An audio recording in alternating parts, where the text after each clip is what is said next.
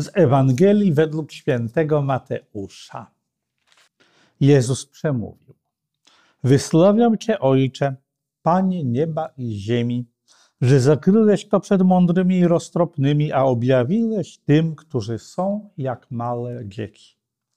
Tak, Ojcze, bo tak się Tobie spodobało. Mój Ojciec przekazał mi wszystko i nikt nie zna Syna jak tylko Ojciec. Nikt też nie zna Ojca jak tylko Syn i ten, komu Syn zechce objawić. Przyjdźcie do mnie wszyscy, którzy utrudzeni i obciążeni jesteście. Ja dam wam wytchnienie. Weźcie na siebie moje jarzmo i uczcie się ode mnie, że jestem łagodny i pokorny sercem. Znajdziecie ukojenie dla waszych dusz, bo moje jarzmo jest łatwe do zniesienia, a ciężar mój lekki. Rozważamy dzisiaj tekst Ewangelii. Słyszeliśmy przed chwilą słowa Pana Jezusa: Weźcie na siebie moje jarzmo i uczcie się ode mnie, że jestem łagodny i pokorny sercem. Znajdziecie ukojenie dla waszych dusz. Słuchajcie, popatrzcie. Te słowa to są jedyne cytowane w Ewangelii zalecenie Jezusa, jakby zaproszenie, aby czegoś uczyć się wprost od Niego. W innym tłumaczeniu czytamy też: Jestem cichy i pokornego serca. Bezpośrednio przedtem słyszeliśmy te słowa: Przyjdźcie do mnie wszyscy, którzy jest utrudzeni i obciążeni jesteście, ja dam wam wytchnienie.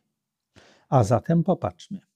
Nauka, którą daje nam Jezus, sam się przedstawia, że jest to nauka łagodności i pokory, ta nauka nie prowadzi do powiększenia, pomnożenia tego, co nas trudzi, czy też obciąża.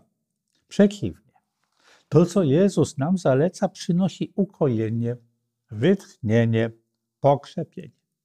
Gdy akceptujemy naukę Jezusa, przyjmujemy ją w naszym życiu, wtedy łatwiej nam potem pełnić wolę Bożą, łatwiej czynić dobro. Co to znaczy? To znaczy, że dar wolności nie jest już przytlaczającym ciężarem. Jest cenną laską, która daje siłę. I wtedy dopiero odkrywamy, co to znaczy być jak małe dzieci. O co tu chodzi? My często sobie niepotrzebnie komplikujemy życie, bo hodujemy w sobie, można by to tak powiedzieć, fałszywe pojmowanie tego, czym jest pokora. Wydaje nam się często, że człowiek pokorny to taki, który nieustannie przeprasza za to, że żyje. Tymczasem rzeczywistość, właściwy jej obraz świata jest zupełnie inna. Jaką można przyjąć, jakie można przyjąć określenie, co to znaczy człowiek pokorny? Spróbujmy przyjąć roboczą definicję taką. Pokorny to ten, który nie oszukuje sam siebie. Pokora jest przeciwieństwem pychy.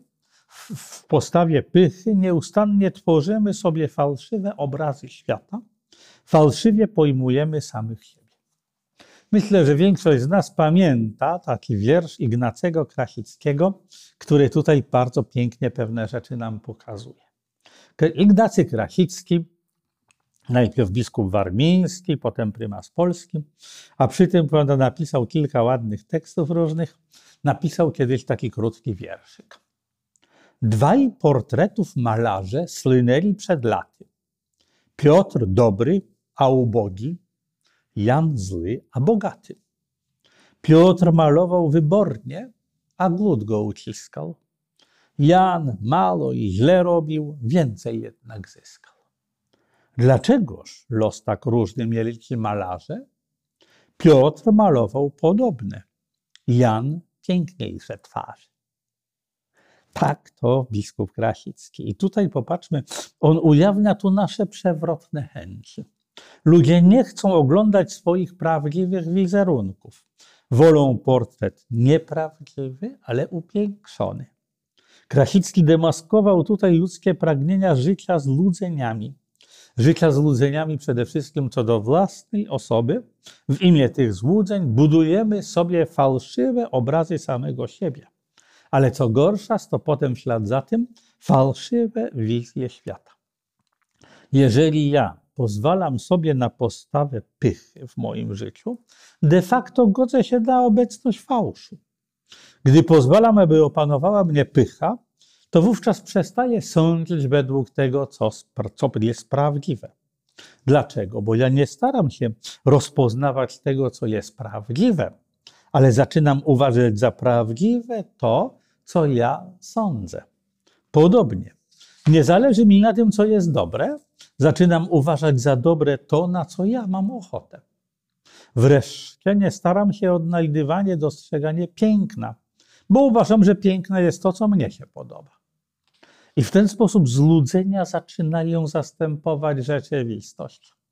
Dlaczego? Dlatego, bo odkrywamy, że dostarczają fałszywego poczucia przyjemności czy też satysfakcji.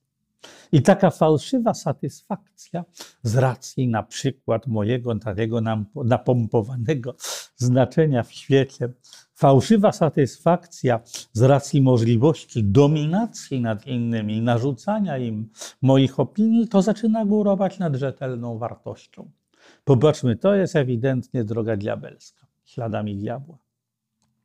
W pierwszym czytaniu dzisiejszej mszy świętej słyszeliśmy słowa z księgi Zachariasza.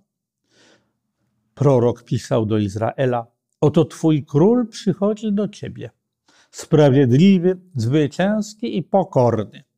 Jedzie na ośle, zniszczy rydwany. Rydwany to były takie ówczesne czołgi, można by powiedzieć. Ogłosi pokój narodom, a jego władza będzie sięgała od morza do morza. Słyszymy więc tutaj o królowaniu Bożym. Słyszymy o władzy, która w swej niekwestionowanej mocy nie niszczy, ale buduje. Buduje w prawdzie. Przynosi prawdziwe dobro, prawdziwe piękno. I stąd popatrzmy właśnie o dopiero odniesienie do Słowa Bożego. Pozwala nam oczyszczać nasze własne wizje rzeczywistości. Także rzeczywistości społecznej, politycznej. Ze swej strony z kolei święty Paweł w tym fragmencie słyszanym, słuchanym dzisiaj listu do Rzymian Formułuje to w postaci przeciwstawienia. Życie według ciała, życie według ducha. Mówi wprost, pisze do Rzymian. Jeżeli żyjecie według ciała, umrzecie. Skoro duch Boga w wam mieszka, jeśli z pomocą ducha usunięcie, usunięcie uczynki ciała, będziecie żyć. Duch Boży uzdalnia nas zatem do nowego życia. Naszą, szan naszą szansą jest powrót do prawdy.